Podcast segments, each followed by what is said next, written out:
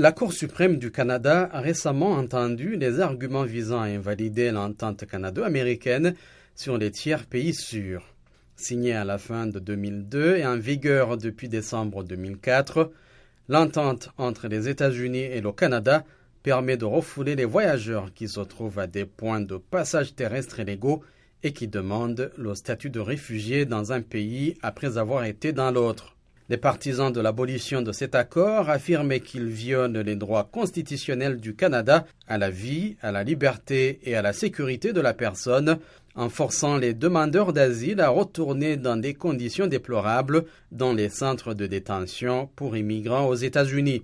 Ils affirmaient que cette mesure pourrait également entraîner le renvoi de migrants dans des pays où ils pourraient être persécutés. Janet Dench, directrice générale du Conseil canadien pour les réfugiés, est l'un des groupes qui combattent l'accord devant la Cour suprême. Elle affirmait que l'accord doit être abrogé en raison des conditions inadmissibles que les migrants lorsqu'ils sont renvoyés aux États-Unis. Uh, ce que les preuves montrent et ce que nous entendons des personnes qui en ont fait l'expérience, ainsi que des enquêtes indépendantes sur les situations, c'est qu'il s'agit vraiment de conditions de détention très abusives où les gens passent de longues périodes dans des conditions vraiment atroces. Sollicité pour un commentaire, un porte-parole de l'Agence américaine pour l'immigration et les douanes a déclaré à VOA que l'agence s'engage fermement à assurer la santé et le bien-être de tous ceux qui sont sous sa garde. Dans une déclaration envoyée par courriel, le porte-parole a déclaré que toutes les personnes placées sous la garde de l'ICE font l'objet d'un examen médical, dentaire et de santé mentale dans les 12 heures suivant leur arrivée dans chaque centre de détention et que l'ICE dépense chaque année plus de 315 millions de dollars pour l'ensemble des services de santé fournis aux personnes placées sous sa garde.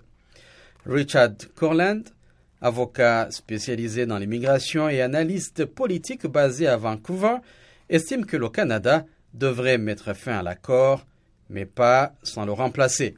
It was caused by, uh, the, um, cela a été causé par l'idée que des personnes entraient au Canada après un refus dans leur demande de statut de réfugié aux États-Unis et qu'elles escroquaient le Canada pour obtenir des fonds publics. Le public n'aimait pas cela. La solution politique était de discuter de l'entente sur les tiers pays sûrs.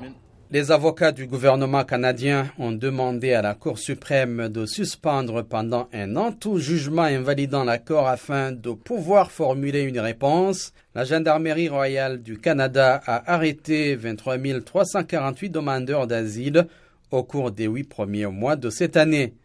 C'est 13 de plus que pour toute l'année 2017, lorsque ces traversées ont commencé à être comptabilisées. Ces arrestations ont eu lieu entre les 117 passages frontaliers légaux où l'accord n'a aucun impact. Au lieu d'être renvoyés aux États-Unis, ces migrants ont été autorisés à rester au Canada et à demander à immigrer officiellement. Depuis février 2017, 67 805 demandes d'asile ont été faites par des personnes traversant entre les postes frontaliers. Il y a eu 28 332 demandes acceptées et 19 646 rejetés.